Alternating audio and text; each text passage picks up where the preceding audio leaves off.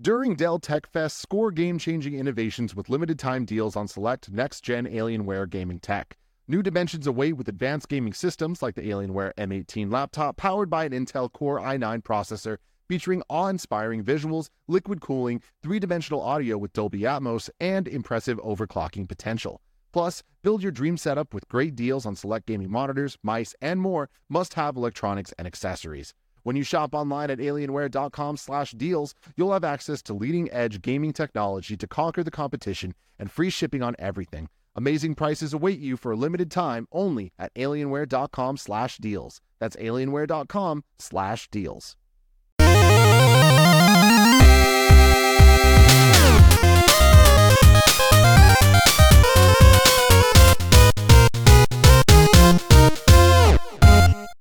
What's up, guys? Welcome to the first ever episode 84 of the Kind of Funny Games cast. As always, I'm Tim Gettys, joined by the coolest dudes in video games, Colin Moriarty and Greg Miller. Hello. Hello. Hello. It's good to be We're here in with the you. same shirt. I won't Don't. bring- Why'd you I immediately? want to bring dive- attention to uh, it immediately. I couldn't let the people have to. I just. be there I didn't expect it. I definitely didn't expect Me it from neither. you. You don't wear T-shirts often, I don't. let alone the kind of funny T-shirt. Well, we're I about packed to- all my shirts for PAX. We're about to go to PAX. You can find our schedule over at kindoffunny.com slash PAX, which at this point. This I mean, only if helps get you if you're early- getting it on Patreon. Yeah, whatever. You should check us out. We're doing a bunch of cool stuff, and I'm hosting a panel. I'm a little bit scared about it. It's gonna be But great. South Park, man. You're gonna kill it.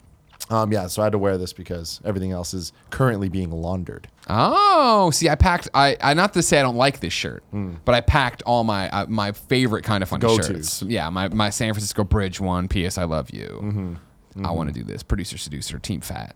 I feel you. I So then this is like the one that's like this is an everyday kind of funny shirt. This isn't a special occasion kind of funny shirt. I can wear this whenever I want to wear it. If everyone else wanted to wear it, where could they get it? They can get it at kindoffunny.com slash store. It's true. It's very true. What about you, Colin? I- your what kind shirt of are you funny wearing? Shirt? Uh, I'm wearing a Lewis and Clark shirt. I'm just laughing because Kevin just had like a blunderous Like, switch, and then sat back and actually just shook his head in the in the uh, in the negative. Um, no, I'm wearing my usual polite provision sweatshirt that I wear every day. I like the sweatshirt, but Eric Castro make it in black. If you could, He does make it in black. I'm, I'm getting it, it's it's Oh, black with uh, doctor. with uh, gray. Oh, oh, I, I would select the pink, but Uh, can I buy this online? No, this is only this is only for people that work there or me. Well, I'm sure I can get one. Probably. You having fun there, Kev? And it doesn't look like he's Kevin, you having a lot of fun? Switching's hard. Ladies and gentlemen, this is the Gamescast. Every week we get together, talk about video games and all the things we love about them. You can get it early on patreon.com slash kind of funny games, or you can get it late on youtube.com slash kind of funny games. Either way, we love you a lot, especially Greg, right? I love everybody. You know that. That's I my do. that's my whole I do. shtick. I do. You know what else you love? What's that? The the Patreon users that submit topics and stuff. Oh. Just like Min Chung did. Min Oh. Chung says, This month's topic is simple. You guys are in charge of the PlayStation Vita 2. What would you do in terms of hardware, software, UI, price, games Oof. lineup, etc.? See, I Now, like here's this the thing. one. I like it too because we're timing it. This episode's going to be going live the week before PlayStation meeting. So this is our final kind of chance to talk about this thing. That's probably not going to happen. Remember, on September 7th, you can go to twitch.tv slash kind of funny games and watch our pre and post shows all about the PlayStation meeting. And, of course, watch it while we do the, the meeting itself. we'll talk over it. Oh wait, so this goes live for Patreon before Patreon. for- Patreon the week before for normal users. Monday before. This will be the, the Monday. the- yeah, like, yeah, two yeah, days yeah. before. I was gonna say, man, So wow, come it's watch all our weeks away. content there. Don't worry I'm about excited. it. I forgot. We're coming up. It's coming up soon. What I like about Ming's question here is the fact that it's deeper than what we usually get. Mm. Once in a while, Con and I'll talk about PlayStation. I think on the last PS I Love You, we did actually what we'd want, what we'd want out of a Vita 2. But we never go into UI software. We always get hung up on the machine itself. Mm. I still think that's where I start right now. Where I start, Tim. Mm-hmm. And well, actually, you know what? I'm gonna start with a little history lesson. Go for it, Greg. Go for it. PlayStation Vita, objectively the best piece of hardware that's ever been released in the video game landscape. False. But the problem with it is that it's a tale of two Sonys. It's still very much the PlayStation 3 Sony, and it's still very much the PlayStation 4 Sony. PlayStation 4, Sony, of course, came out, kicked everybody in the teeth, admitted they had fucked up last generation, and said they were going to fix it this time around, right? Mark Cerny comes out. It's a powerful PC. It'll be easy to port your games. It's not the cell processor. We're here about games. We're here about games. We want to talk to gamers. We want gamers to buy this system. This is a machine for the hardcore gamer. They never say hardcore, but that's what they're striving, right? The the people that are starting to feel left behind, whether it be mobile gaming, whether it be whatever the Wii U is trying to do, whether it be, if you remember, what Xbox One was saying they were going to do, that they were going to TV, TV, Xbox, Xbox, TV, TV, TV, Call of Duty they came out and said all the right things. PlayStation 3, of course, was them saying all the wrong things for a long, long time and not really understanding the market, getting it on track in the end, but still never really recovering, right? PlayStation Vita is right in the middle there, where I think that if PlayStation Vita hadn't happened, uh, the way it happened with PlayStation 3 on the market, and that's Sony. If they would have waited and launched it after PlayStation 4, we would have seen a device. That's the device I'm going to pitch you, which is here is the handheld for the hardcore gamer, the gamer, the gamer, the gamer. It's about games. It's going to be easy to port your stuff. It's as powerful as a PS3. Hopefully, it's somewhere closer to a PlayStation 4, but whatever is actually technically relevant, right? It is a boutique item. We aren't expecting to sell a lot. We want this to get into your hands so that you, the person who loves video games, can play high quality video games wherever you are on the road, have that PlayStation experience. It, you look at this device, I think it looks a lot like the PlayStation Vita is right now, except that it has two triggers. It ha- I Colin and I disagree on this all the time. I say there's no touch of any kind because I think touch does harken back to we're chasing the mobile market, we're chasing the casual gamer. This can be something for anybody. This is a device that we know we're not going to make the biggest margins on. We know we're not going to sell 15 million units on. We're giving you this device that we want you to do because then it's going to be the one where if it came out now or they made one now, what they should rely on is that hey, play your PlayStation 4 games anywhere with remote play. And they tried a little bit with PlayStation Vita, but it's always been so weird and pigeonholed in. And all right, cool, like oh, you got to use the back touch for R2 and L2, Yeah. and that never works right. Or swipe over here for a grenade and stuff like No, that. L3, R3. Exactly. Boil the dual shock down into an actual handheld, and that's all it is. And maybe it is chunkier. Maybe we get the form factor to where it looks more like a dual shock with a screen in the middle or something to oh, that effect. But that's what I would want out of a PlayStation Vita 2. I would want them to, uh, to be the Sony that came out in that February event and say, here is a device that is designed for you, for you, for me, for you, the person who's watching this. We want to give you this handheld and we want it to speak to you as a gamer and not worry about, all right, cool, and there are going to be iOS ports and this, that, and the other, and da da da da. da. I want it to be a real machine. Mm-hmm. I agree with some of what Greg says, but I don't agree with, with all of it. I mean, I- the touchscreen thing is, is just that's just a fundamental disagreement that he and I have about. Um, I think yeah, it, you could say um, this is this this this courts uh, mobile gaming. To me, I say that's how we interact with devices. So like the the interface of the Vita itself, it may like with the bubbles and stuff. I think it's fine. Like I, I think you can make something cooler. I'm not intelligent enough in design to know what, what it would be. Um, but uh, but I say that only in the sense of that like the touch screen, that's uh, having a tactile screen is not that expensive in 2016, 2017 at all.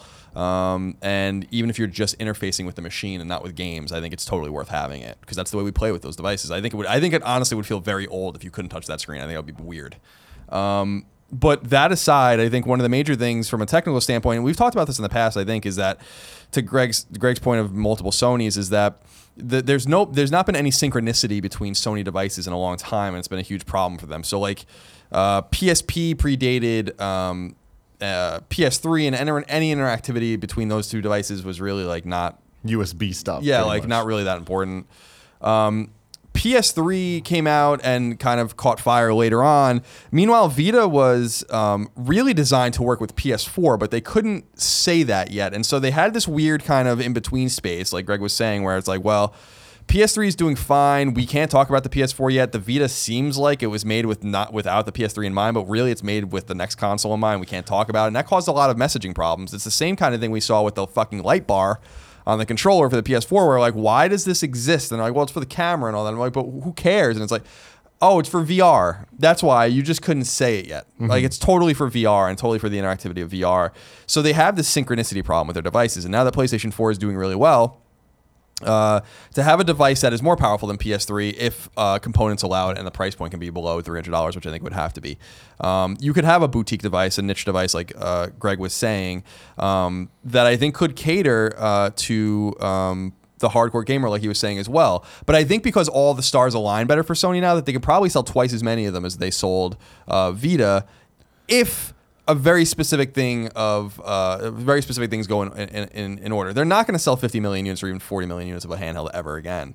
Nintendo even struggle struggling to hit, like really hit and reach those numbers. They have, but um, you know, PSP was somewhere around 80 million. DS was over 150 million or something like that. It's like these are in, insane numbers that are never going to Mm-hmm. be reached again in the handheld market. So as long as the the it's the expectations are calibrated downward, then I really think the thing that's going to sell this. This is what we were talking about on. Um, on uh, on P- no on on the the Reacts video that we did for PS4 Ah. Slim is that I think that they have to get developers on board, and the way to do that is to say like the risk reward here is just lower. And so you can make money. It reminds me of uh, going to a GDC talk I went to with um, uh, Drinkbox Studios some years ago, where they were like, we'd net we they put a game on mobile now with with Severed after launching it on Vita, but they're like, we were really not comfortable doing that." And I'm paraphrasing because we just we're it's easier to find our games here and we make more money, and even though the investment's higher to make a game on Vita, um, people notice that and people buy games, the attach rate's high. So Did Guacamelee come to iOS? I thought it did. Did I don't. I have okay. no idea. Severed I'll makes sense. Severed makes sense on iOS. Sure. Um, and uh, I think it's probably fully playable there. I, I wouldn't. You know, I wouldn't be surprised by that. The thing I think that they have to say is, you know, stati- I was reading some stats lately.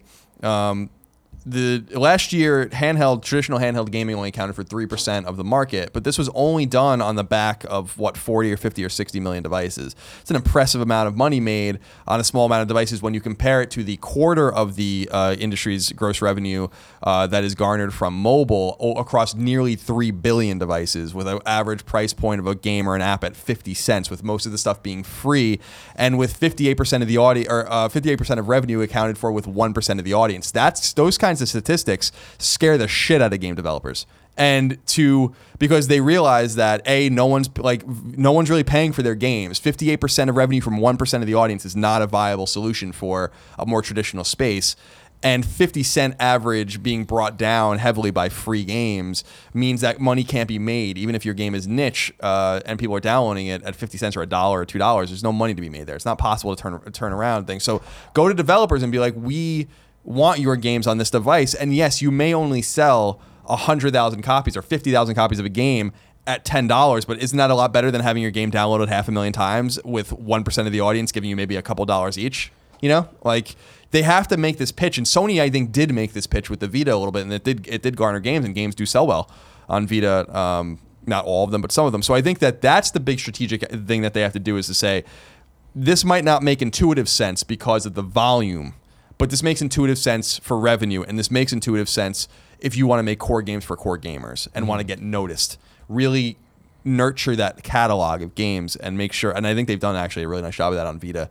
Um, there's garbage on Vita, but there's actually a really good catalog of games on Vita. If you and and they're not that hard to find. So make those cases to developers. Um, I think the tech is less important but but but but you know two triggers and all that kind of stuff I think is, is has to happen at clickable analog. It's one of those by has to happen. adding those. I feel like you open the door to again have a Mark Cerny presentation of we realized we made some errors with Vita originally. This is going to be so much easier to port your games over indie. Every indie game that comes out, it shouldn't be that the Vita version now gets canceled or whatever. Because no, you just have to bring over the PlayStation 4 version and do some voodoo to it. Because I'm sure you know, for these indies that aren't as powerful, obviously, right. And I, I you hit I- the port button. I, I Yeah. just I, I just do I, I just do feel like you know Greg said you know they're only going to sell you know the expectations of 15 million. I don't think that Sony should do it if that's what their expectations are. They have to aim higher than that. Like whether or not it's possible, I don't know. But one last foray into the uh, into the market with a goal of 25 million, I think is is not unreasonable considering what Nintendo's doing on the backs of their IP, but also on the backs of some three, third-party games that if they could just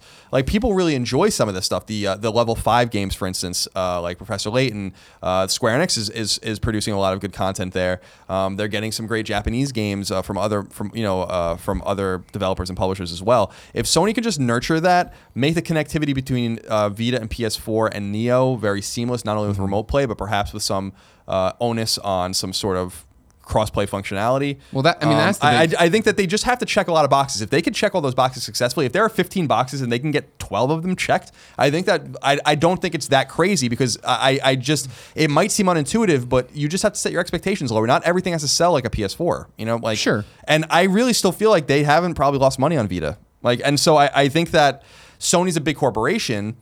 And they had a write downs on Vita for sure, and they stopped reporting those numbers. But I don't, I don't know that with the burn of 10, 15, 20,000 of these being sold every week in Japan, for instance, with games still being released there and, and this thing just sitting there not doing anything with it, like it's a burn. You know, like I yeah, slow burn. You're going to make your money back in the long run. But I mean, that's the thing of what we're talking about is if they put out another one, I don't think you call it Vita 2. I think you give it another name and you focus on PlayStation 4. Talking about the Vita in particular being a device out of time and out of sync with the company is the interface. I hate the bubbles. I think the they're fine. Don't get me wrong for what they do, but it's a weird system that a weird interface that isn't PlayStation in any mm-hmm. respect. And it was one of those things when we originally got it, we were like, oh, interesting. Is this a hint of what PlayStation? No, you get PlayStation 4, and it's. I think it's clear that they were like, we're not bringing the XMB over to PlayStation 4, so don't do what we did on the PS3 and PSP, which made sense and was awesome because it was easy to transfer files and stuff in between. But we don't know what the PlayStation 4 interface is going to be yet, so you can't do that either. Yeah. So it became, all right, we'll do this touch bubbly thing that originally you didn't even have the ability to control with uh, any of the real buttons. You had to touch and do all these different things, making it feel like this device that wasn't built for gamers. And so that's the whole thing is you put out whatever you call the next handheld Vita 2, which is not what you call it, but we'll code name it, and you make it look like live area. It's the exact same idea, exact same stuff happening on it. Same thing where go over, you know, you go one to the left or whatever, and you see what your friends are doing and how that's going. And then the store is always up there, and you're same, same everything, just to get in there and be like, mm-hmm. okay, this is what this device is, and this is how it communicates. And when I plug it into the PlayStation 4, the PlayStation 4 recognizes it, Yeah. which is out of control, insane. That when you plug the Vita into the PlayStation 4, it just goes, this device is not supported. Yeah. it's like, are you fucking kidding me? That was like, because like, granted, we were moving in all sorts of uh, ways a normal consumer doesn't. But it was so much easier to download games to the PlayStation 3 and plug in your Vita and transfer them over. And the Vita, I I- like even with like photos, the way you can. Uh, Screen cap and then plug it into your computer, and your computer's like, okay, cool. You want to drag these into your photo? I'm like, yes, this is perfect. This is great. Why is it such a chore to make this understand that what's happening on the PlayStation 4? Yeah. I, for me, I've been thinking a lot about this. Since, a couple days ago, me and you were talking on Colin Greg Live. I guess it was yesterday uh, about what it would be called, like what's the best title for it. And I was saying I think it should just be PlayStation Portable and call it a day. But I was like, is there something better to do? Because I think portable is a bit of an outdated thing. We're talking about the Vita being stuck in a in a time that doesn't really exist anymore, and it was Yeah. in the middle of the the things. I think that the idea of a portable system is very close to being outdated. When when we have mobile existing forever and that we have what we think the NX, is going to be. Um, it, I think that the idea of a portable is kind of a bad direction to go, and that's why I think that if Vita 2 or PlayStation Portable 3 Whatever, or whatever yeah, the hell it's called is like a real thing, I think it needs to be radically different, actually targeted towards the the hardcore gamers, but thinking of instead of making just another thing that's like, oh, it's a portable system, take that out of uh, totally out of your mind. Think of it more as a system that you can play outside of your house. Yeah. So it's like even if it is chunkier, it does have the the shoulder buttons and the analogs and everything's proper, right?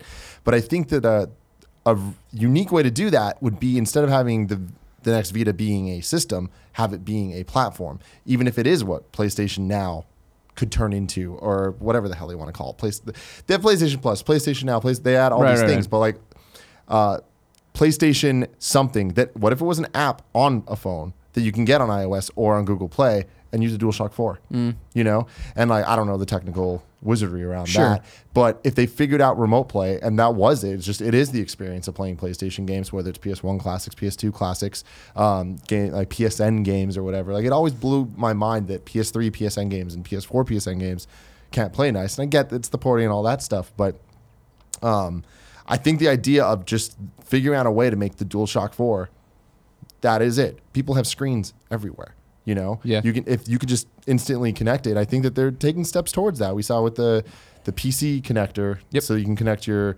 DualShock to a computer and play games using remote play or whatever. Like that's a step towards what I'm talking about. 100%. Um, ha- the idea of there isn't a, a different piece of hardware for the portable gaming experience in 2016, but going off the NX model of what we think it is of being this it is just whether it's con- a console system or a portable system the idea is you can play wherever you want or connect it to your tv and i think that obviously connecting it to your tv that's a playstation 4 right? Yeah. um, but connecting it anywhere else i think it could be an app. And i you know a, a lot of the like ipads these days phones these days like uh, android phones they're powerful. You know they can play a lot of these games. And uh, you look at vita the tech specs eventually get outdated, you know, whereas Yeah. these phones are constantly being updated. And yeah, th- it does create a scenario where certain phones and certain things won't be able to play, but I mean, that's I think easy to remedy with just being like, all right, well then either upgrade your phone or don't play those games. You know, Yeah. play the games that are available. No, that's an interesting move. I mean, we've always talked, or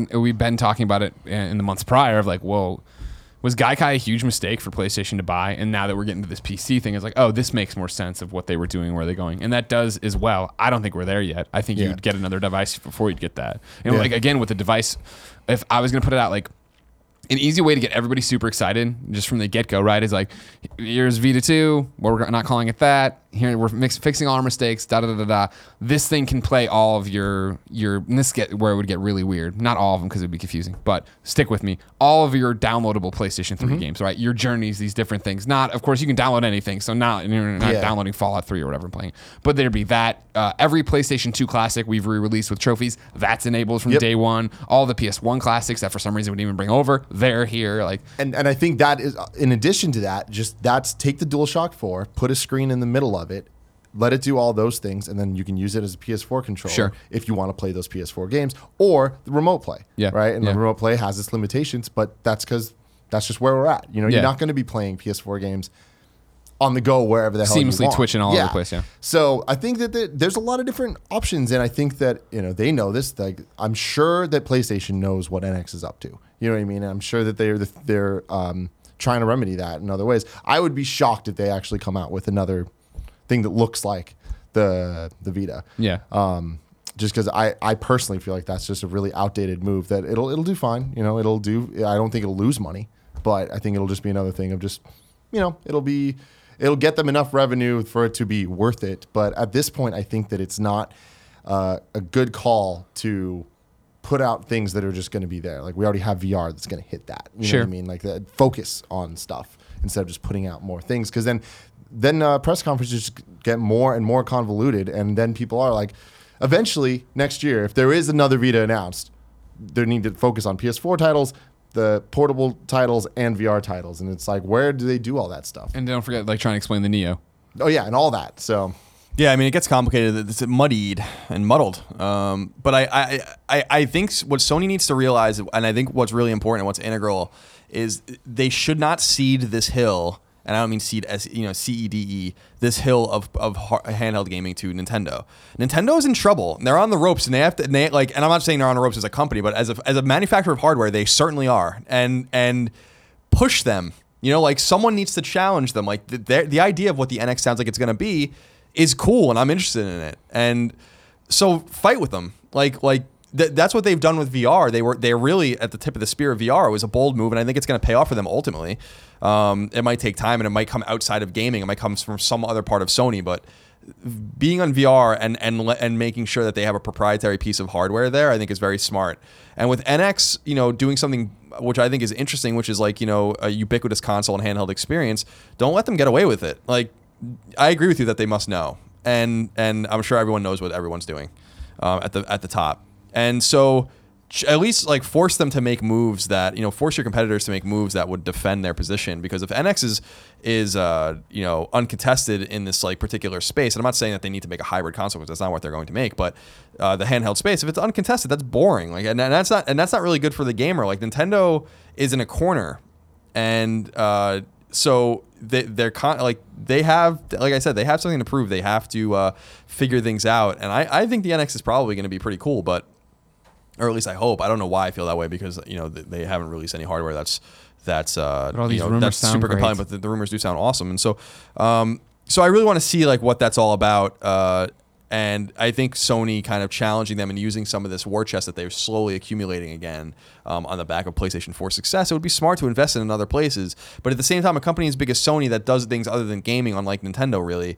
Um, if they're looking at profit margins that are small, like it might not be worth it for them to do it. But I've said it over and over again, and I believe it that they're crazy enough to do it. And and uh, I disagree with you. I think that I think that you will get a handheld that like is um, maybe a little chunkier or something like that, but it will be a, very much a handheld. And uh, if it happens at all, um, but I don't know. You know, I, I have a vision in my head of something like a little bigger than Vita. I've always had that vision. I, I don't know, you know, if that's if that's the case, but um, as long as it, you know, but again, it's all these little boxes. Another box that they have to check is like marketing and not not marketing to gamers, but making sure that they're not laughed out of the room when they announce it. I think that's a huge thing that they have to figure out too. Like it's going to be when NGP was announced.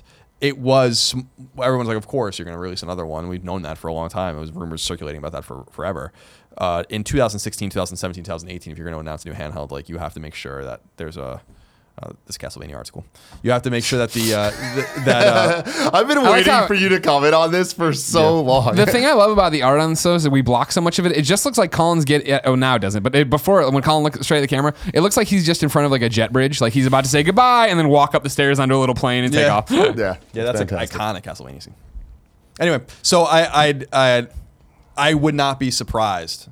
Not I don't think you'll see it necessarily. That's my question, real quick before we go. Let's uh, let's really put our thoughts into a time capsule. Is it getting announced at PlayStation? Is there going to No, be a handheld think- announced? I don't- Me neither. think I don't think so. No. I would love that, but I don't think so. Yeah, I don't need This is something you announced in Japan. There's too all. much to announce. You can't come out and be Yeah. like, "Cool, here's the PS3 or PS4 Slim." Sorry, it's been leaked. Here's the Neo. Here's more with VR, maybe I'd assume, but like they need.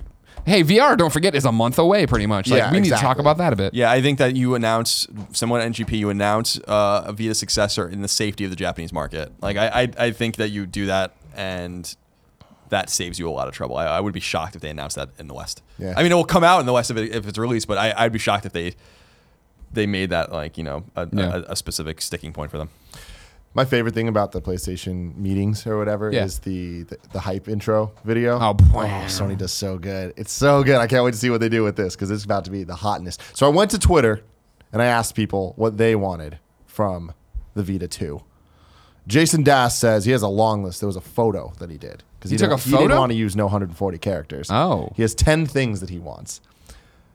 SD memory card expandable. Yes, we That's didn't a talk huge- about that yet. None of this Absolutely. proprietary Some memory bullshit. bullshit. Yeah, I agree. Two, built-in storage. He says 32 gigabytes. I think that that's should be standard these days of at least some built-in storage. Uh, a centered front-face camera. All really? right. Do we need this? Like what? Jason. Um, remove back touch and reduce touch area. okay. Yes. Yeah, back touch needs to go. Yeah. They painted themselves into a corner with that. Dual trigger shoulder buttons. Yep. Yeah, that's an obvious one. L3 R3. Oh sure. Ability to live stream on Twitch. Real- Longer no, battery life. no. That's so. I mean, that's software. Uh, The battery life, not, but the Twitch thing is like. And then 10 just games, games, games. Uh, games, games, games, games, games. Yeah, he's he's hit on some of it. I think that like you remove like I'm not I want whatever the storage solution is, it has to be like I'm not convinced that it needs internal storage. If if if it will make the con- uh, the unit cheaper and if you can use per- If like, you're just you using use- SD yeah, cards SD you can get off Amazon, I wouldn't I care about if, the if internal that's the case, I think that it needs to come bundled with some SD card, even Sure. if it's small. Like, it just will be. that, It'll like, be I- four gigs. in order for this to succeed, like they need to not have the problem that they had last time. Like when Vita was announced as the Vita, not the NGP, everyone was just like, "What the fuck is this?" Because of the name and because of the memory cards and all that. Like that's when the bad news came. Well, you that know? yeah. Well, no, no. The memory card stuff came after when Well, they that- when they were like what E3 and the prices, and we were all like, "What? That's awesome!" And then it was yeah, one PSN per thing. Hey, you got to use our fucking memory cards. They're super expensive. And I think that now they would need to remedy. Oh yeah, stuff but again, because they have to come out way. hat in hand to be like, "Hey, we made a lot of mistakes, and we're not going to do that again." Yeah. You don't only say that, by the way. You say that you you have to say you believe in the device. Like Vita's a fantastic device, but we did make a series of errors that we correcting with Mm-hmm. whatever the fuck it's going to be called. Casey Weaver The says, Marcus. "Just make it a PS4 controller with a screen in it. Done."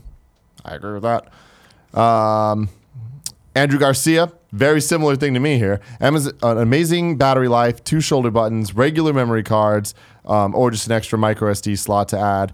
Uh, Bluetooth, so that my PS4 controller can just attach to it. I don't care if it's the size of an iPad Pro. I just want regular buttons to use.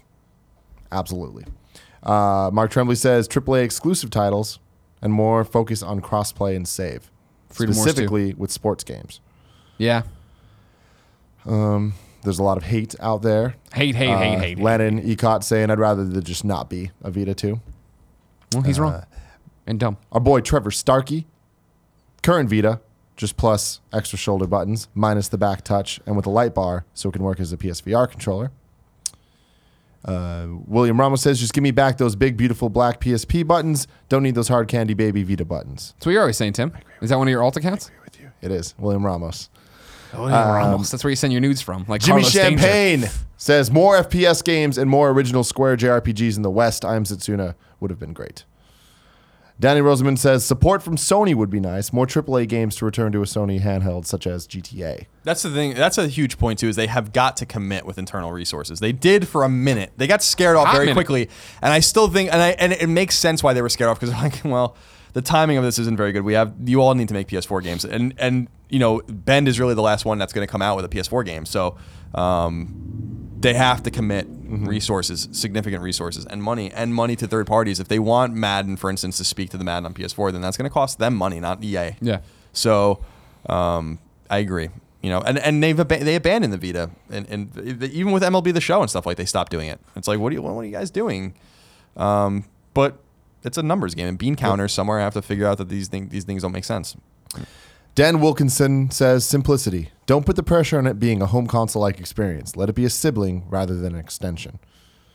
Shane Firth says HDMI out so I can play my Vita games on a big screen when I'm not outside.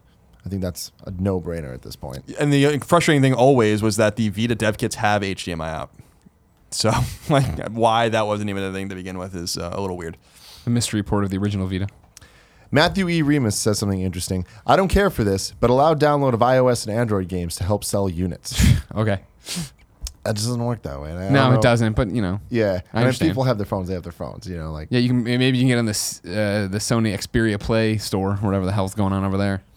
Then to end this topic out, there was a back and forth that I need to call people out on. Okay, Because it was awesome. Joe Lapp says, I don't want a Vita 2. I want a PSP 2. No back touch, internal memory, better OS. To which Brendan Farrow responds, Fuck you, Joe. You wouldn't buy it anyway.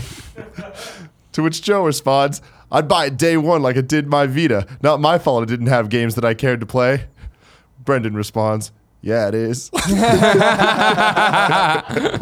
Nailed him. that. All right, guys. Topic two of the day brought to you by Patreon. Once again, my boy Kenny Char. Kenny Char says, What are games you enjoy in genres that you typically don't? I've never particularly Oh. been an FPS fan, but Wolfenstein The New Order was probably my second favorite game in 2014 after Shovel Knight. I was wondering if you guys had any similar experiences. Uh, the one that always stands out for me is Kingdoms of Amalur Reckoning, right? Like that is a game that on paper I don't think I should enjoy. It's in this mythical world with these characters that are all made up and bullshit that I shouldn't care anything about. But the gameplay was so good that I just totally fell down the hole, the rabbit hole with that one of like playing it nonstop. And I guess it's kind of an out because you know it's a Western role playing game, but like again, it's the setting that gets me off. Yeah. But like you know, I did I did enjoy The Witcher for whatever. I don't remember. I look at Colin like he keeps. He's got the best memory uh, for our, our relationship. Colin has the best memory uh, of whatever it was, like 50 hours or 35. I forgot what I clocked it at back in the day. But like, I enjoyed The Witcher and like that. But it's like there's so many other ones that come around of like Shadows of Mordor. I'm like, no, this is not my kind of game. I, I play it for a little bit. I get the mechanics, but that's not my world. That's not the world I want to exist in. But man, I loved Amalur so goddamn much, and it was such a fantastic game. And to run through and play it and just sink hour after hour and hour into it, buy the DLC and play that and have a great time. Yeah. like that was a game that caught me off guard with how much I liked it. Yeah, for me, it's kind of working backwards from thinking about genres that I don't typically that I don't typically like, and uh, so like racing games comes to mind, and Need for Speed Underground one and two, but specifically one, like I was addicted to, um, and I, I played that. Like I'm not a big car guy overall, so I don't know what it was about it that really like hooked me, but I think it was the the combination of the tone of the game, and the soundtrack, and just the look of it, and like that that game was really kind of a a really nice presentation piece for the PS2 back then when it was like that's a game that looked awesome. People would come over and see it and be like, "Damn, video games are crazy now." You know, Gran Turismo 3 was like the real example of that, but that was way too hardcore for me. Sure. Like, I rented that and I'm like, "Uh-uh, not for me." Just- I cruised around in my PT Cruiser for a bit. Oh wow, yeah, But- wow, you're right I there. was like, no, I'm not. I'm not into this.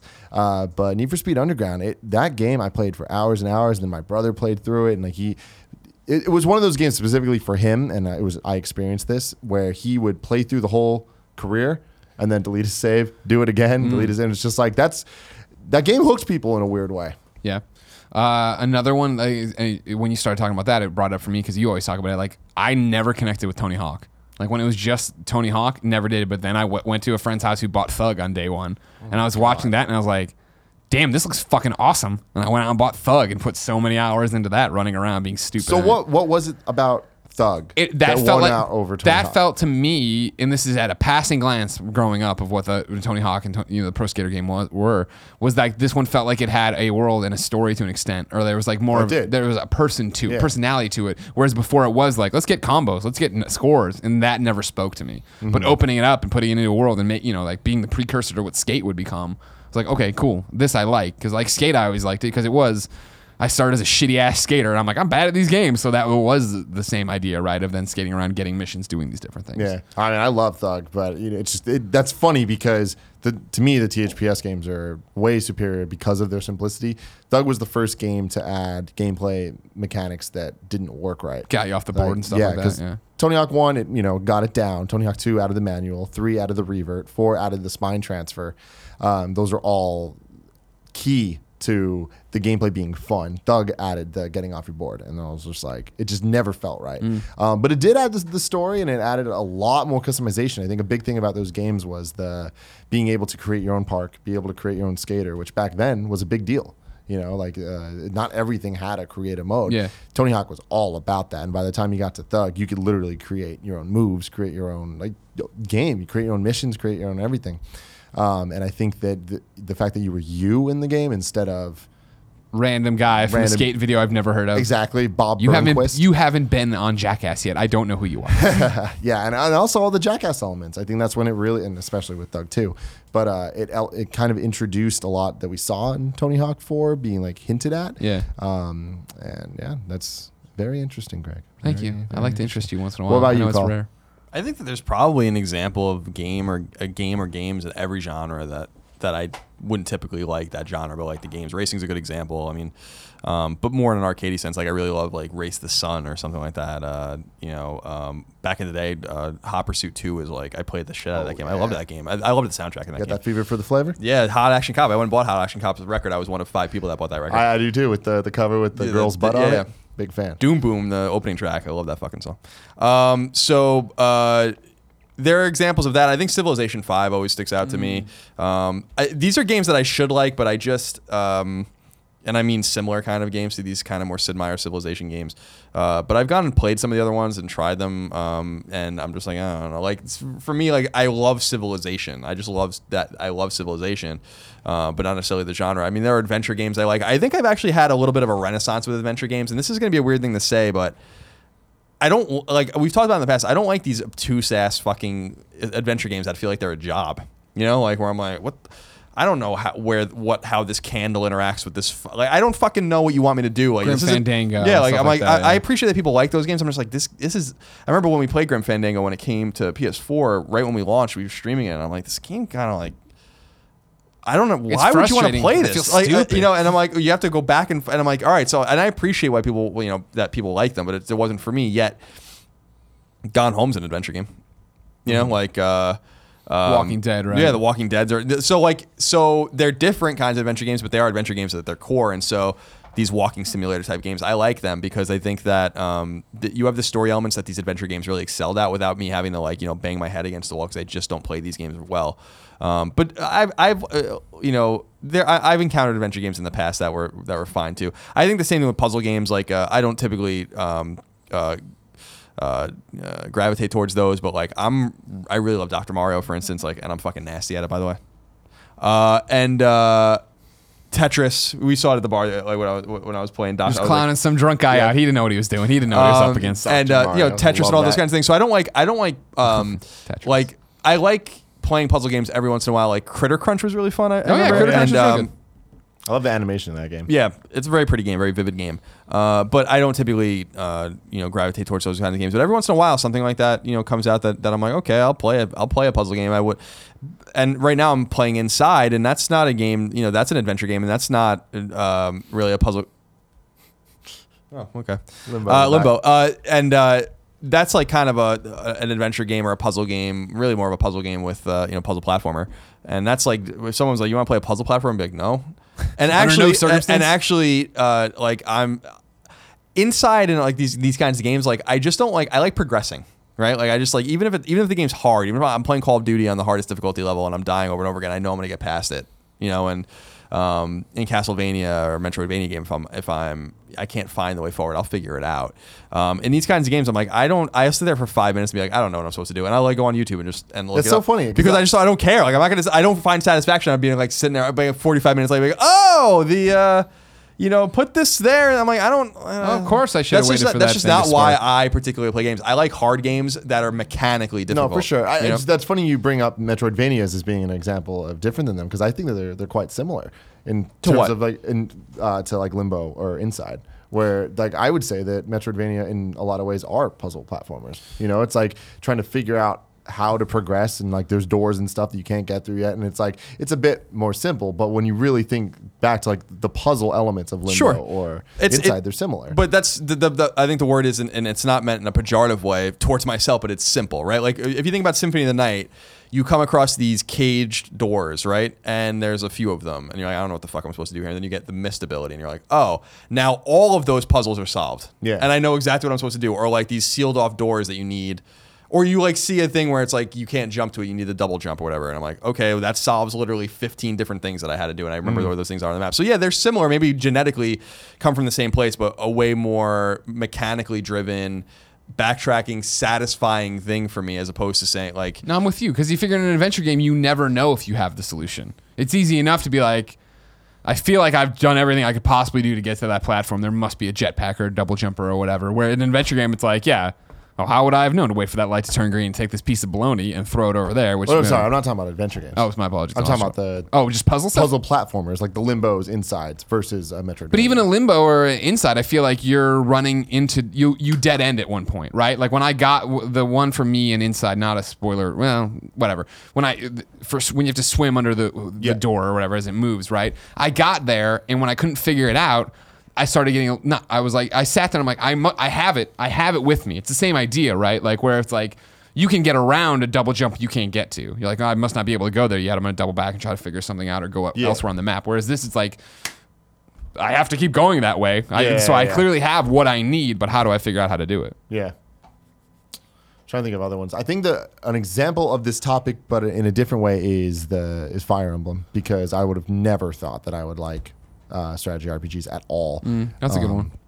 That was the same thing with me, like Valkyria Chronicles. And then, but yeah, then I got into it. I'm like, holy shit, I love this. Yeah. And that it was a, a perfect example because I only played it because of Smash Bros. Because I liked Marth so much. And then I was like, all right, cool. I want to figure out the game he's from. Playing it, and I was like, when I saw videos of it, I'm like, there's no way I'm gonna Yeah, like yeah. this. Fell in love with it. Played Advanced Wars after, and like now I'm like, holy shit, that's one of my favorite genres because it is so satisfying and there's so much depth there, and it. it it makes you feel like you're doing something that with the story elements on top of it. I think that it, it's a, a really, really excellent genre to get into that I think a lot of people uh, wouldn't think they'd be Sure. into. Yeah, I think uh, yeah, strategy RPGs. It's funny because I'm very particular about them. Like I, I don't I actually don't like Fire Emblem. Like I it- the um, I remember trying. I think it was Awakening, and I'm like, there's just something wrong about this. And then what I realized was that like I basically just like the Square Enix style uh, strategy role playing games and pretty much nothing else. Like when I think about the three hallmarks for me in that genre, and these are three games, three series I fucking adore. Is like ta- Final Fantasy Tactics, obviously, and Tactics Ogre, and Front Mission, which is a which is a, a series I hold very near and dear to my heart, and they, they shit on that series like they do everything else over there. Um, but like these very deep grid based tactical role playing games that have a very specific way of playing them. That's the, the thing that ties them all together. In a way, like uh, Final Fantasy Tactics and like Let Us Cling Together are like almost indistinguishable.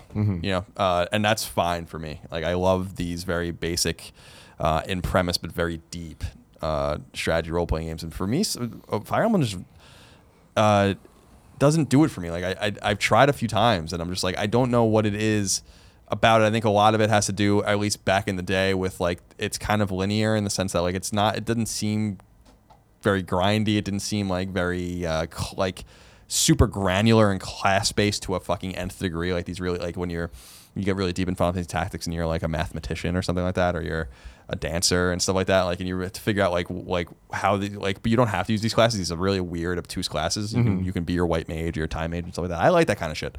That's why I'm so sad. Like I I'm kind of reformed from that genre because I, there actually hasn't been a game probably since Let Us Cling Together on PSP or like Final Fantasy Advan- uh, Tactics Advanced and Advanced Two, where I'm like I even even played them. You know? Did you play any of the Disgaea games? Yeah, Disgaea. Yeah, so Disgaea doesn't do it for me either for multiple reasons. The stacking is really weird in that game. I don't understand that. These like these these super ridiculous damage numbers. Mm-hmm. I'm like, well, that's what I always loved about Dragon Quest, where it's like you have 10 hit points when you start the game, or 12 hit points. Why do I have like five million hit points? You know, why is this guy doing nine billion damage? It's like, why can't you just make it all like normal? You know, uh, so That's part of the this guy, charm. I, I just this guy had this guy is charming, uh, but and and very popular, uh, but yeah, not for me either. Hmm. The last one I played was uh, three, I think.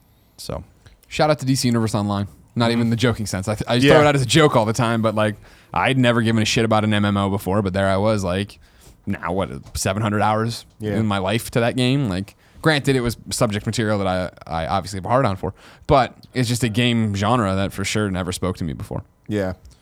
Yeah, I think that's it. I can't really think of, of too many others. So there you go, Kenny Char. Thank you very much Thanks for your supporting support. us on patreon.com slash kind of funny games. Colin, Hmm. topic three of the day is something that you brought up to me yesterday. The PSN and the quality of games on it. What do you have to say about that?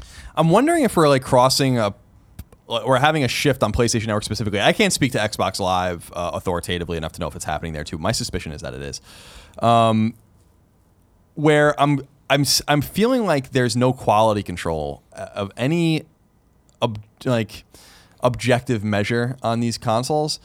This came up to me because uh, I can't remember the name of the game. I wish I did because it's important. I guess it's somewhat important to the argument. But a few weeks ago, a game was released on PSN that was like totally fucking like full of stolen assets and art and music apparently. And like it was like e- everyone was like how the fuck did this happen? Like we expect to see this this happens every day on ios and android. They're like totally unmitigated free market markets where they'll eventually get taken down but like there's no process. Same thing with steam.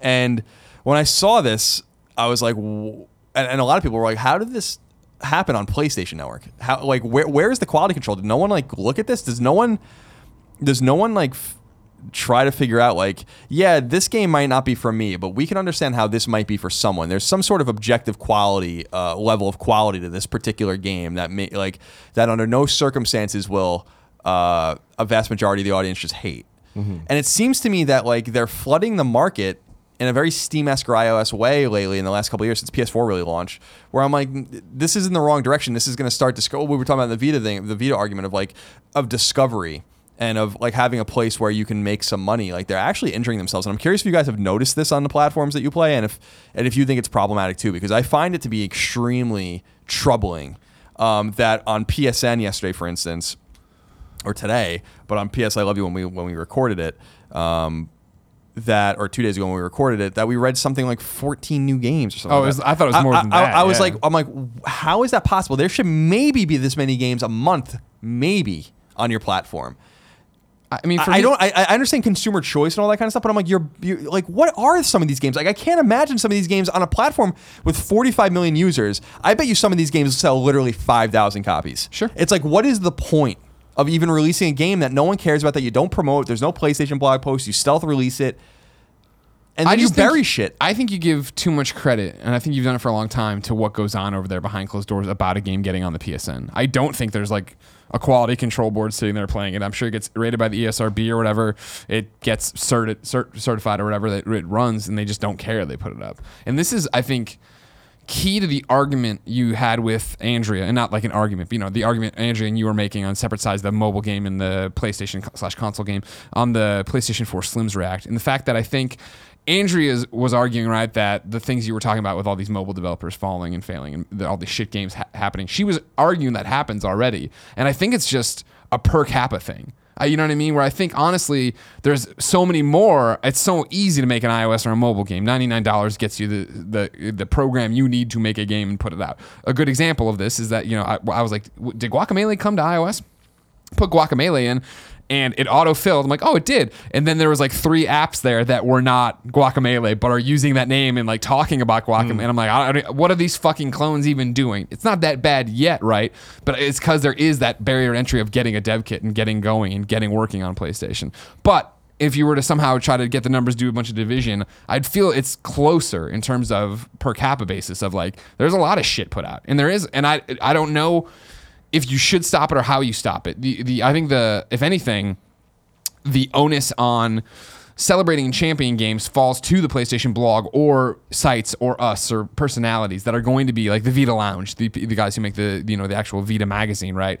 The fact that they're going to sit there and celebrate and champion and talk to developers who are making quality products and do it. And so if you're a Vita fan, you're going to read that magazine because you know to the Vita argument, uh, I forget what it was. It might have been DualShockers, but in the last two or three months, there was an article up about like, hey, is anyone aware of how fucking broken it is to find a PlayStation Vita game? Where they're like, games aren't not mentioned on the blog post, but if you go to the store, they're in new releases. But if you go to the web portal, they're not, and that might be vice versa. But it's one of those things where you can't physically find things as a person like typing and knowing exactly what you're looking for you Yeah. can't always find the game you want and that is the fact that it's inundated there's so much shit coming out and it is one giant bucket of dlc add-on game Yep. this thing And that's always been my my issue. So are you talking about like, is there too much crap on PSN? I think that it's even uh, less of a problem of crap games and more of just crap content. And the fact that the crap content is with all of the. Are you about to insult the dynamic theme of Yeah, corn? The exactly. corn of the the corn on the cob rotating. But that's the problem. Is it's just like every single time I've ever been on PSN, whether it's PS3, PS4, Vita, whatever, it's finding stuff has always been an issue because even if I'm looking f- exactly search term Final Fantasy X, Yeah, yeah. like why am I getting so many dynamic themes and um, Avatars. and like DLC packs and stuff and like things that are just like kind of relevant? And it's just when you're searching through games, it's like they make it too challenging to just look at games. Yeah. You know, I know that all you need to do is go to the little ticker and, and click it, but it's like that option should be the default. Like finding the the the themes and packs, you you should struggle to find those. You things. figure, I mean, like the the the best worst example of this is like, oh man, it's the first of the month. There's new PlayStation Plus games, and you would go into the store, go to PlayStation Plus, click PlayStation Plus, and it's like, do you want to buy one month, six months? I'm like, I want the fucking games. Where do I go to find these fucking things on and, the store? and that's the thing is I I think that the the PSN does a good job to an extent of telling you what they want to tell you. Like when you log into the store, like the first opening page, it gives you a lot of information, and that I think is actually really helpful. Like it lets you know what sales are going on, it lets you know what PS uh, Plus games are there, and all that stuff, what's new, and uh, what like retail game, like you know bigger games, Yeah. um, are like are the hotness right now. pre-order now. Yeah, and I think it's like, all right, cool. But then you're right. Then you click into it, and it's just like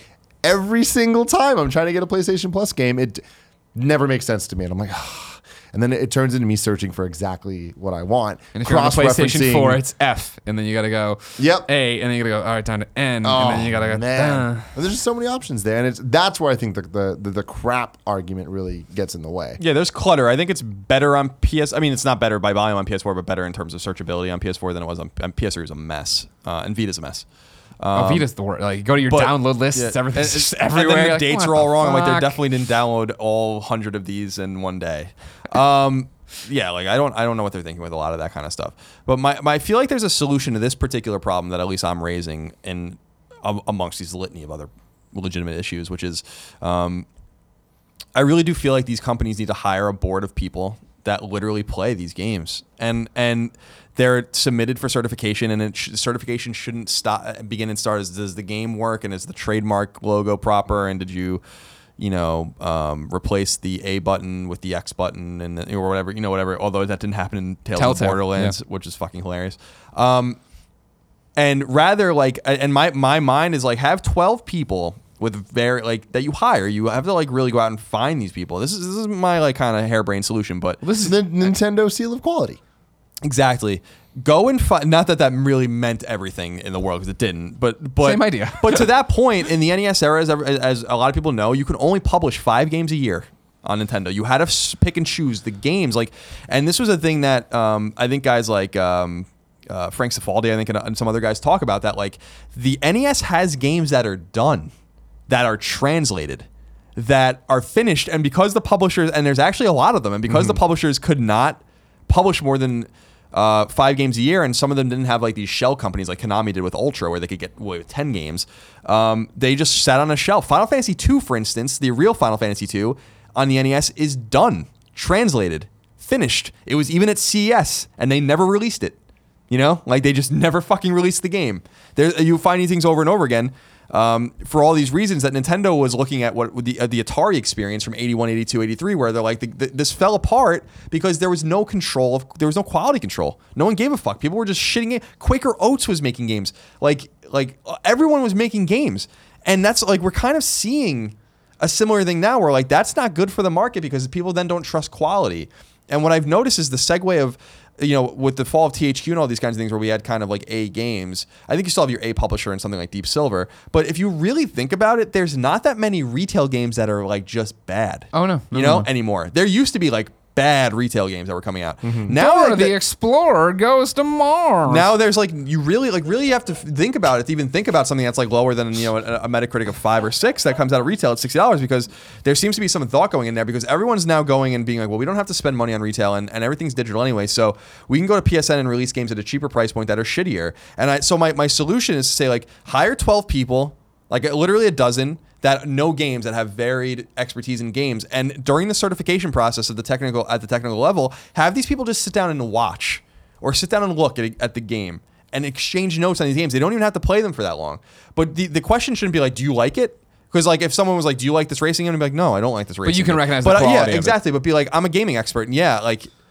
this this passes the smell test. Like someone's gonna like this. This has this level of quality. But and I bet you if and and and my thing is like nine out of twelve would have to vote yes. That's it. And then a game goes, you know. And if it, it falls for below that, you fucking kick the game back, and you're like, this we we are experts. Feel like this game doesn't belong on the PlayStation Network because it, it diminishes the quality that we are striving for, and and buries games. Listen, if people are discovering games because their trophies are up on fucking PSN profiles or Exophase, and that's the only time you ever hear about the game, probably not worth being on the PSN. You know, probably not. If there's no blog post, probably something Sony doesn't give a fuck about. If they don't give a fuck about it, then why is it on the store? My- you know, well, like that's uh, my that's my whole thing. You're Like, talking about a perfect world and running a boutique PlayStation that doesn't exist, right? You have to imagine that if whoever it would be, whoever's plate this would fall on at Sony, right? I would imagine the counter argument to this is the fact that, well, we don't care because we're still making games or money off the good games that are coming out. We don't care because the shitty games are still paying licensing fees to get onto PlayStation 4.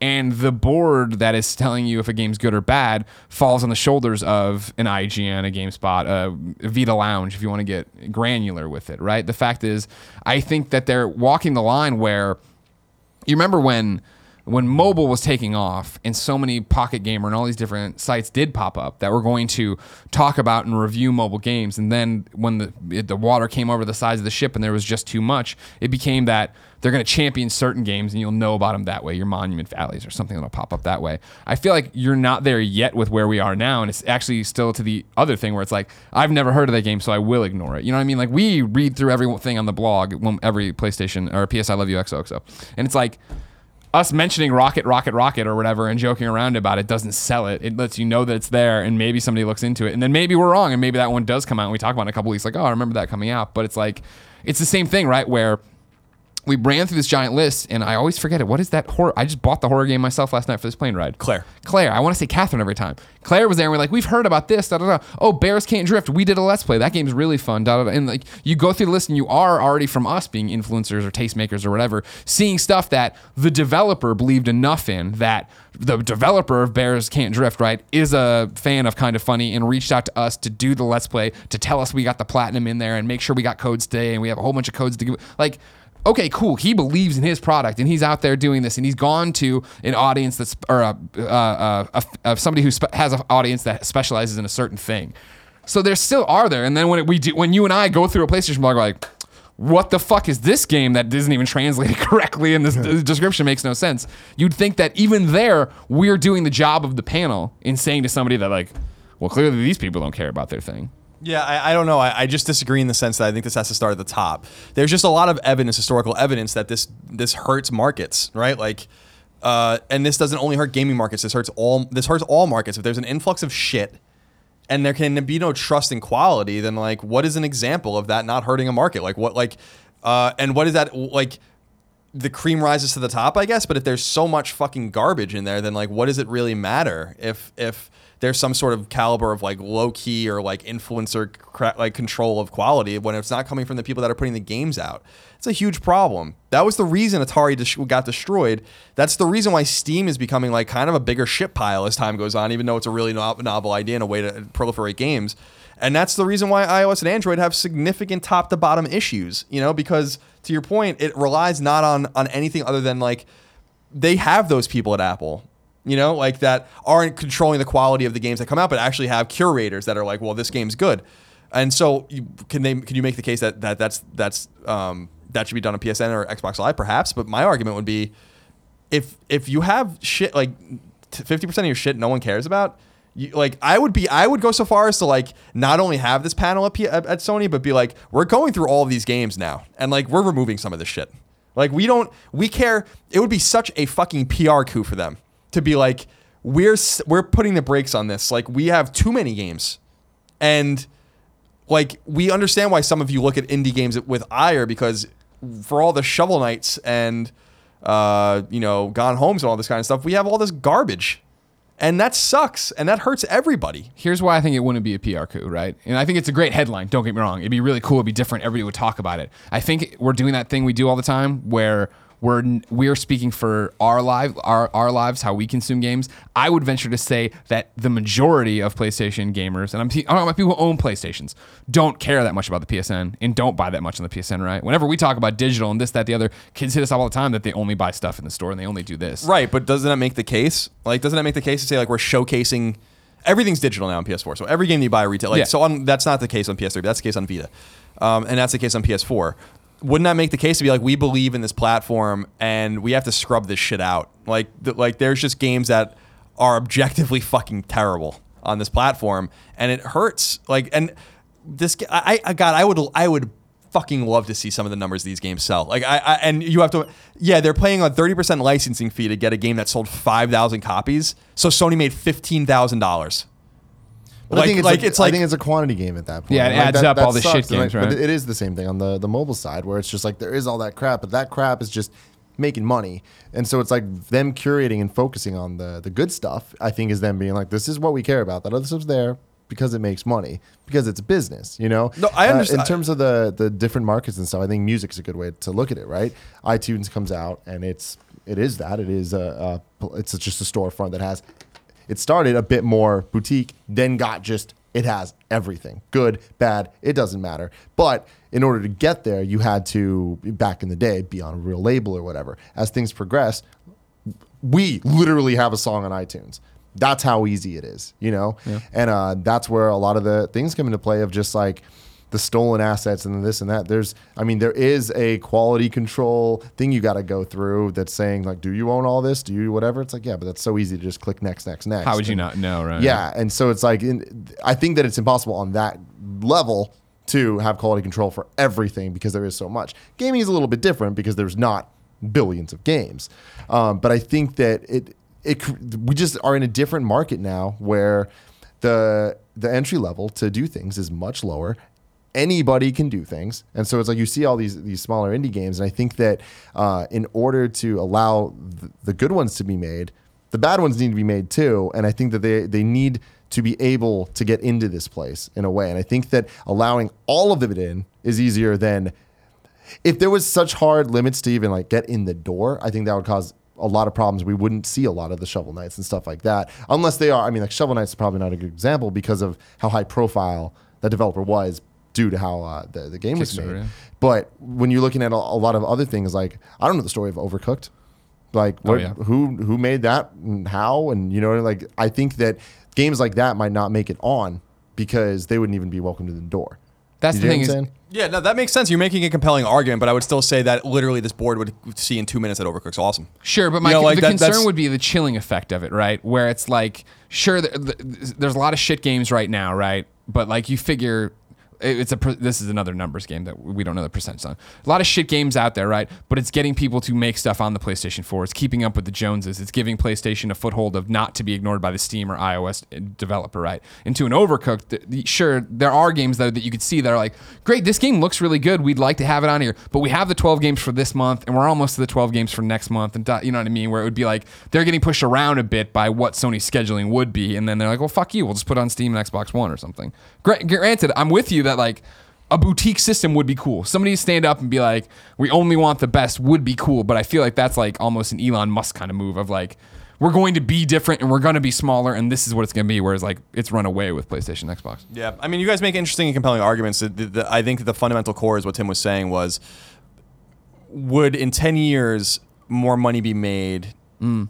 if people like you like for instance fifteen thousand dollars right like gross revenue turns into after you, your taxes you know at a corporation eight thousand dollars whatever. Like that it pays the salary of a person working at Sony for a couple months or something like that let's say. And I'm I'm wondering like if you just nip if you just get rid of this like it's it is the argument we used to have about mobile gaming back at IGN when we would discuss it which is like if you cut down um like the bottom 50% what how much revenue do you really lose right like we don't we don't know the numbers that's the big thing is like that's the peak behind the hurricane we don't have um, I do think that there could be a chilling effect, but I also think there could be a boldness of being being like our game is good enough. Like don't like you could even go as far as to say like make your dev kits free. You know, like like we'll give you a dev kit and then send us your shit and, and better be fucking good. You know, Yeah. like and so I understand what you're saying and I think you're right to an extent, but I still feel like I think we are going to be very disappointed with what PSN looks like in five years. Like that that's that's all I'm saying. And, and if I was a developer, then that's the fucking chilling effect. For the You know? record, I've been disappointed with the PSN looks like since it's launched, so I'm used to it. and I mean, I, but uh, see, going back to what I was Really, saying, I think PSN has great games on it. no, no, I'm ju- I mean like It the does have interface flaws, and but like yeah, and all its that stuff. stability and a million other problems. But with the PSN, like I like I said earlier, I think it does a great job of presenting what it wants to tell me. I do think that there is curation going on, telling me about the the actually awesome games. They don't really talk about all the other stuff because they're just kind of there, whatever, making money in the background. And I think it's the same thing on the mobile side. Like the reason whenever we talk about the mobile stuff that I get so defensive about it is because I just don't care about all this shit. I don't even worry about that. Apple does a really good job of telling me what games I should be paying attention to when I'm at an airport and just I'm like, I want to try something new before I get on the plane and download something. It's been very rare that I've downloaded something on their uh, games you should check out chart or whatever and been like, oh, this sucks. Like that is their answer to the, the board where I'm answering, I'm playing games and there's been times I'm like, not for me, but I get who this is for. And uh, looking at my thing like Jetpack Joyride, Peggle, uh, Tomb of the Mask, Kingdom Rush, Pac-Man 256, like um, all the Go games, like yeah, they're great games there. My enjoyment of those games has nothing to do with all the shit, you know, and I can not even care about it. And I feel like uh, I I don't go to the app store ever and look at the crap, you know. They're very clearly it's like they're telling me what I am actually supposed to care about. There's a bunch of idiots playing the dumb shit. There's a bunch of idiots paying a lot of money for the dumb shit, you know. I And mean, I and think a good- PSN's similar. and a good thing about it, back to us being the tastemaker or whoever being the tastemaker, right, is the fact that our community in the industry and the fan side of it, right, the enthusiast side of it, is so much different than the, the mobile market and so much different than what the Atari market was, right, where you didn't have a way to instantaneously communicate. And like here, where the fuck would you go? I don't even know. I'm not a mobile gamer, of course, but I don't think there's a lot of mobile gamers beating down these mobile game websites to find out what the hotness is, right?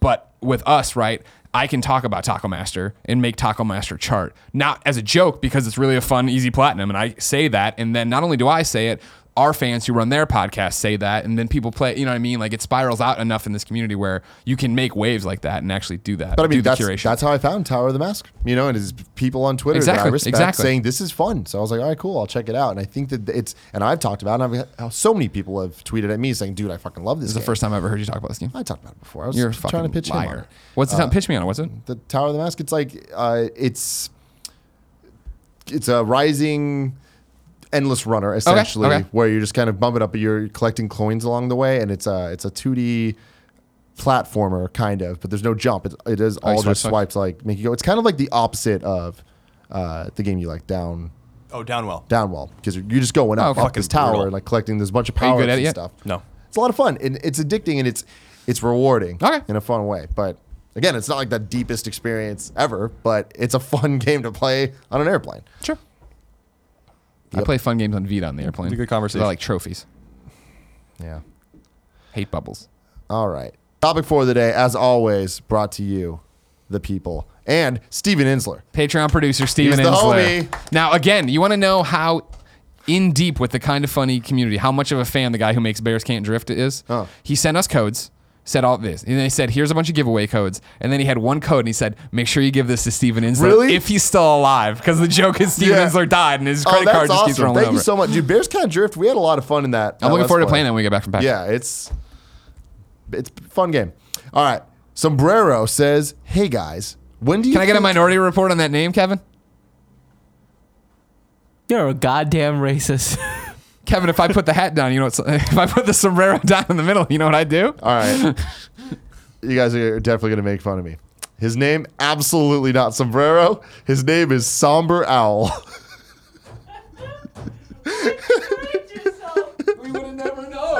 We would have never known. Somber Owl. It looks like sombrero. Close enough. It shows you how we actually read. Yeah, right. Like by You see the first letter and the last letter, and you're like, close enough. Holy shit. Hey guys, when do you L. think we'll hear about the next numbered Far Cry game, Far Cry 5? Oh. And where would you like to see it go? Personally, I'd like to see them go somewhere we haven't seen yet, like a desert location, or possibly somewhere in Europe. Seems like it'd be a next year game, right? Fall of next year. E Yeah, maybe E3. Um, Ubisoft's- for release. Yeah. Yeah, yeah. Well, when will we see it? Uh, I, yeah, I, yeah, for probably maybe fall. I, I'm I feel I feel like Ubisoft's being a little more deliberate now, so I don't know that they're necessarily even going to release it next year. Primal did way better than they thought too, so I wonder if they're going to actually double down on that setting as well. But um, where do I want to see it? I don't really care because it's all about the the mechanic. That those games are fucking sublime. They really are. Like I, I, I the Far Cry games are awesome. And uh, so if it's another tropical location that looks exactly like the last location, fine. I don't care. I'd like to go to the U.S. Let's do a U.S. city. Come on, let's have Where? some fun. What you thinking? Uh, m- make it up. It'll be like a Willamette, Colorado. I'm sure. Well, uh, but that would be cool to go to like Yosemite or something like that, but um, or Yellowstone. But I feel like part of those games' allure is that they are. I don't want to say foreign because people, you know, aren't all American or whatever. But there's something not Western about those games. That's why I think it'd be different and shake it up. Let's go somewhere. You know, bring it back home. It's possible. Yeah. It is the fifth game. Yeah. I, you, you want that? You want to go be Troy Baker? Go be Troy Baker. Yeah. That's how I live my life. Nico has a long one here. He says, Evening, fellas. My question relates to the pricing of software and hardware in the US when compared to other territories, and more specifically, the huge markup that seems to occur outside of the US. Mm. This can be seen on almost any random title you care to think of, but for the sake of brevity, I'll give the example of The Last of Us Remastered, digital. On the US PlayStation Store, the game's priced at $19.99. Yet in the UK PlayStation Store, the price sits at £39.99, pounds, which at the time of writing works out at around $52. As mentioned previously, this huge discrepancy in pricing can be seen on many titles, and it's the same story when comparing USD to other currencies such as Australian dollars. Oi! I realize that the various factors can affect game pricing across differing regions, such as regional sales, etc., but to see such an astronomical difference on a consistent basis, over 200% in the case of The Last of Us, seems inexcusable. Do you guys have any insider knowledge as to why these price discrepancies occur, or do Sony, or do Sony simply hate us? Much Oh. love, Nick. We have freedom, and so our freedom Solid allows point. us to get That is cheaper a solid things. point. Next question. Colin, do you have any real answers? No, so th- there, there. I, I have answers for why games are cheaper in some places, or more expensive, I should say, in some places. In Brazil, for instance, games are fucking way marked up. Hardware, hardware is like outrageously expensive there because of significant taxes on imports there. So like, there's there's things like that that happen. I think they were saying wasn't remember wasn't the PS4 literally like two thousand dollars or something like that? I vaguely remember Like like that. like Lord. So like it was it's something to do with like uh, over there, and I could be wrong. I'm sure we have Brazilians that could correct me on it completely. That's something like they have an import tax and electron like uh, these electronics are taxed in a certain way, and it just marks the price up. So I, I know that like in that specific market, that's the reason, or that's one of the reasons. Um, so in Australia and in places like the UK and stuff, I my theory on this, and this is a long this is my long held theory, whether it's true or not, is that the United States is a huge market. So volume makes you more money on the back end. And when you're in Australia, where you have a fraction of the people playing games there, you have to sell them for more money. Like I, I, I, I really do think that that it might be as simple as that in some places. There could be some taxation issues. There could be some funding of different boards that rate the games that you have to pay, um, and all those kinds of things. But I bet you that in a lot of these smaller countries, and I'm not necessarily UK is not really a small country, but Australia, for instance, doesn't have a huge population. I bet you something has to do with the fact that in the United States. Um, it's like why they released the PS4 here first. They sold a million units in 24 hours. That wouldn't have happened anywhere else. You know, so when you're selling at volume, you can afford to sell a game for sixty dollars USD that might cost eighty dollars USD somewhere else because the money needs to be recouped somehow. And if you don't have a volume of gamers buying them that you do in a bigger market, then that might be the way you make it up. But I think that there are a lot of Byzantine kind of taxation issues and importation issues in a lot of these countries as well. So Jan Hell yeah says, Hey, Colin, Greg, and Tim, congrats on the studio and all the success. I want to know if any of you have an idea about your total kill count in all the video games you've ever played. Jesus God. This includes players, AI, neutral animals, robots, basically everything you can kill in a video game. no, that's impossible. it's got to be No millions. idea. Millions. for Yeah. sure. We've played games our entire life. You kill something every game. Yeah, it's horrible. Did you did your parents ever have an issue with like the vernacular used and all that? My Killing? mom, total hippie. Like she would hate it when me and my brother or even Kevin would be like like, "Oh, we died." Like playing Mario. Like, oh, I died. Uh, she just was not not happy. Not having that, that. at all. No, I remember when I was playing Doom 2 on the computer. Uh, you remember there's rabbits in Doom? This is like one of those things. The guy like like rabbits or some shit. I forget what the hell it was.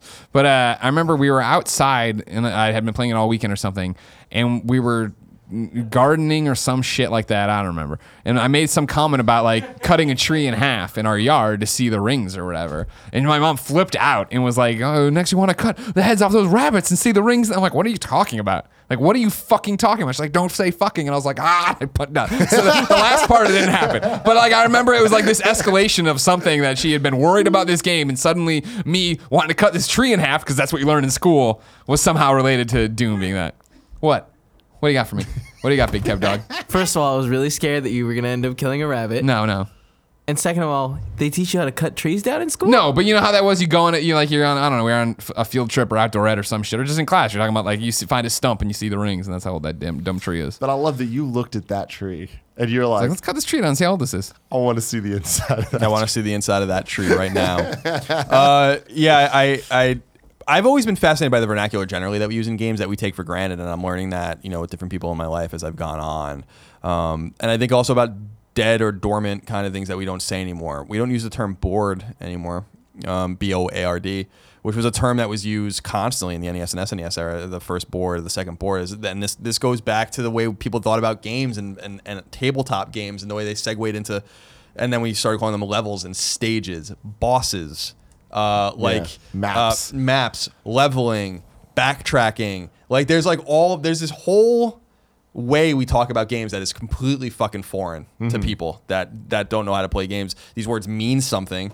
Level means something in the real world to be level or a level. You Yeah. know, like our our two like you know, if you're hanging a picture or something like that, but a level in a game is like a stage. But a stage is Yeah. something But level could also be like role playing. yeah, level. yeah, leveling. Yeah, like so it's um I I love that generally, like thinking about the way we talk about things, dying and killing and all that kind of stuff. Like they they are thrown around Mm-hmm. in a way that you wouldn't throw them around in the real world. But you know, the, the news flash for people is that it's not the fucking real world. So, um, Yeah. so I, I think This that is our world. but I love that if we really sat down and thought about it, the way we, like it's like it's like it's like speaking Russian to someone. Mm-hmm. You know, if you um, talk about your experience in in Mass Effect. Um, and uh, you're jumping from mass relay to mass relay, and you're gaining experience points, and you're um, dealing with different alien. character classes, and and yeah, like Fucking Garrus. you're upgrading and using upgrade trees and all this. Yeah. Like, what the fuck does any of that mean to someone? Nothing. Nothing. It means nothing. checkpoints. Checkpoints. Even. Yeah. Krogans. So it's interesting when you think about it that way. Yes, absolutely. I like this show. Lelouch Lamperouge. Shout out, shout out to Code Geass there. Considering Colin's admiration of Inafune and love of the Mega Man series, what is his opinion of the Battle Network series, which was my favorite? And what does he see as the future of the Mega Man legacy after Mighty Number 9's flop? Mega Man simply too long and successful a series to push on the rug for longer. Uh, Battle Network was fun, uh, but I think that similar to Star Force, which came after Battle Network, I think they, did just they it just went too far. Battle Network was very much a, a product of the time during uh, the late '90s and early 2000s rise of, Pokemon of. Pokemon, yeah, Pokemon and card battling and collecting. Um, I really liked Battle Network and Battle Network 2. They I think that they were, awesome. they were really great games. It's just that they, and actually, really all of them are fine. It's just that like they came out too quickly, and then Star Force did the same thing, and it's like these aren't really Mega Man games, and that's always why I've always questioned the admiration of Legends as well, because I'm like, what is it? What is it about this game that people really love that makes it Mega Man? It's not the furthest Mega Man has ever gone out of side of, of the classic series where it's Mega Man is X, and the unfortunate thing is Classic and X are dead. We never even got a bridge game that put them together, which w- would have been awesome and would have been an obvious thing to do maybe for its 25th anniversary. For Mega Man instance. Generations. It sounds like you're talking about Sonic Generations. No, sorry, I was. I was, I was, I looked real quick. I'm like, is that at Wily Castle? Um, so uh, I feel like the the future of Mega Man is uncertain. So, so first of all, Mighty Number Nine. No one likes Mighty Number Nine. Game sucks, um, and it's a it's a disaster. I think Inafune's legacy is definitely injured over it, and depending on how Recore goes. And I saw Recore behind closed doors at E3, and I think it looks just very generic. But I, I don't, you know, I don't know if it's going to be any good or not. I think that a lot rides on, you know, the future of uh, Mega Man like games based on Inafune's rise or fall based on his these two games, right? But Capcom definitely has plans for Mega Man, and I still really do believe that they're going to do a big AAA Mega Man game. and uh, and I think that that would be cool. But I also want Mega Man 11. I also want Mega Man X9. Like I, I it's a similar argument I make about Tactics or these other games or the Castlevania, um, Metroidvania style games where I'm like, why don't you just release these a lot um, and then stop when when um, it feels like it's time and then bring them back. And as, as opposed to like Battle Network is just dead, right? Like Star Force is just dead. You could have spread those games out and been more thoughtful or maybe spam them for a little while and then went away and then spam them again as people's like appetite for them come back. Uh, so I would love 11 in, in, the same vein as 9 and 10 and I'd love X9 because I think that those those games are really good too and they're different. Um, but I really do believe, yeah, I do believe we're going to get a AAA Mega Man game, open world game. Like I, I just feel that that's what they're going to do. I, I, they're not Capcom, unlike some other companies we make fun of. Are, are, they're not really stupid. Like they just they make weird decisions and they seem to uh, correct themselves um, often. So I like what they did with they're doing Resident Evil, right? Um, they did with Street Fighter Four. Like they, they every once in a while, like you see this weird thing out of mm-hmm. them where they're like, no, we understand, and I think Mega, I think they know what they have to do with Mega Man, and I would, I I've said it before and I said it again, like I, I would kill to fucking write that game. Like I, I have this vision for that game that would be awesome. I want it to be dark and violent. Like that, that's one of the big things is like the robots are killing humans. Like Mega Man is murdering these fucking robots. Uh, and I and uh, I've, I've said it before, but like it takes place in a city, and the the the Mega Man two robots are the ones you fight first, not the Mega Man one ones. And um, so you find Woodman in like the, the, the park in the middle of the city. Uh, you find Flashman at the TV studio or whatever, like a news studio. You find uh, um, you know, like all these kinds of different. Uh, you find Heat Man at a factory or something like that, and there's like these really violent fights and these like really like visceral and, and hectic fights going on. Um, and then it comes that uh, you know Wily had created these particular robots and had reprogram- reprogrammed the original robots from the original game, and uh, so like Fireman and all those guys that had practical purposes that Mega Man and Light thought weren't even a problem at all, that were still under their control, and so the games are turned upside down. And I think that that would be cool and I'll write it. I'll fucking write it, and it would be awesome. It would be an awesome game. Kind of, kind of sounds like Sonic 2006, which worries me. Um, Navi says, "Hey guys, long time, first time. My question is, how should reviews work for games with multiple versions? For instance, series like Pokemon, Fire Emblem Fates, or games which release on multiple platforms at the same time. Should reviewers do two separate reviews? The too much water critique, for example, seems to apply more to Pokemon Sapphire than Pokemon Ruby. Thanks. Congrats on the new studio, and keep up the great work." No, they should play a version of it and be very clear on which version they played. I, I you know, when we were at IGN and we uh, did multi multi-platform reviews, I I mean, it was always the thing of I'd play through it usually on the PlayStation SKU for trophies or whatever the reasoning was, or that's what I got because those are my debugs, or vice versa. And then I, I remember when you had to play, I, we, the review would go up, and then the, like the retail would come in, and I'd pop in the Xbox version or whatever version I hadn't played and play it for twenty minutes 15 minutes to make sure that it seemed like it had the same issues and those same uh, things, and then we'd tr- transfer the review. Mm-hmm. And thank God that never really backfired on me. But Skyrim, right? They reviewed Skyrim on PC and port that over to every page, and then PS3 has this giant fucking issue. It turns out at the very end. How the hell would you ever know that? There's no way to do that. And so going through and reviewing the game and saying, editor's note at the top this is review or in, at the bottom wherever you need to put it, where but where your reader knows where to find the information.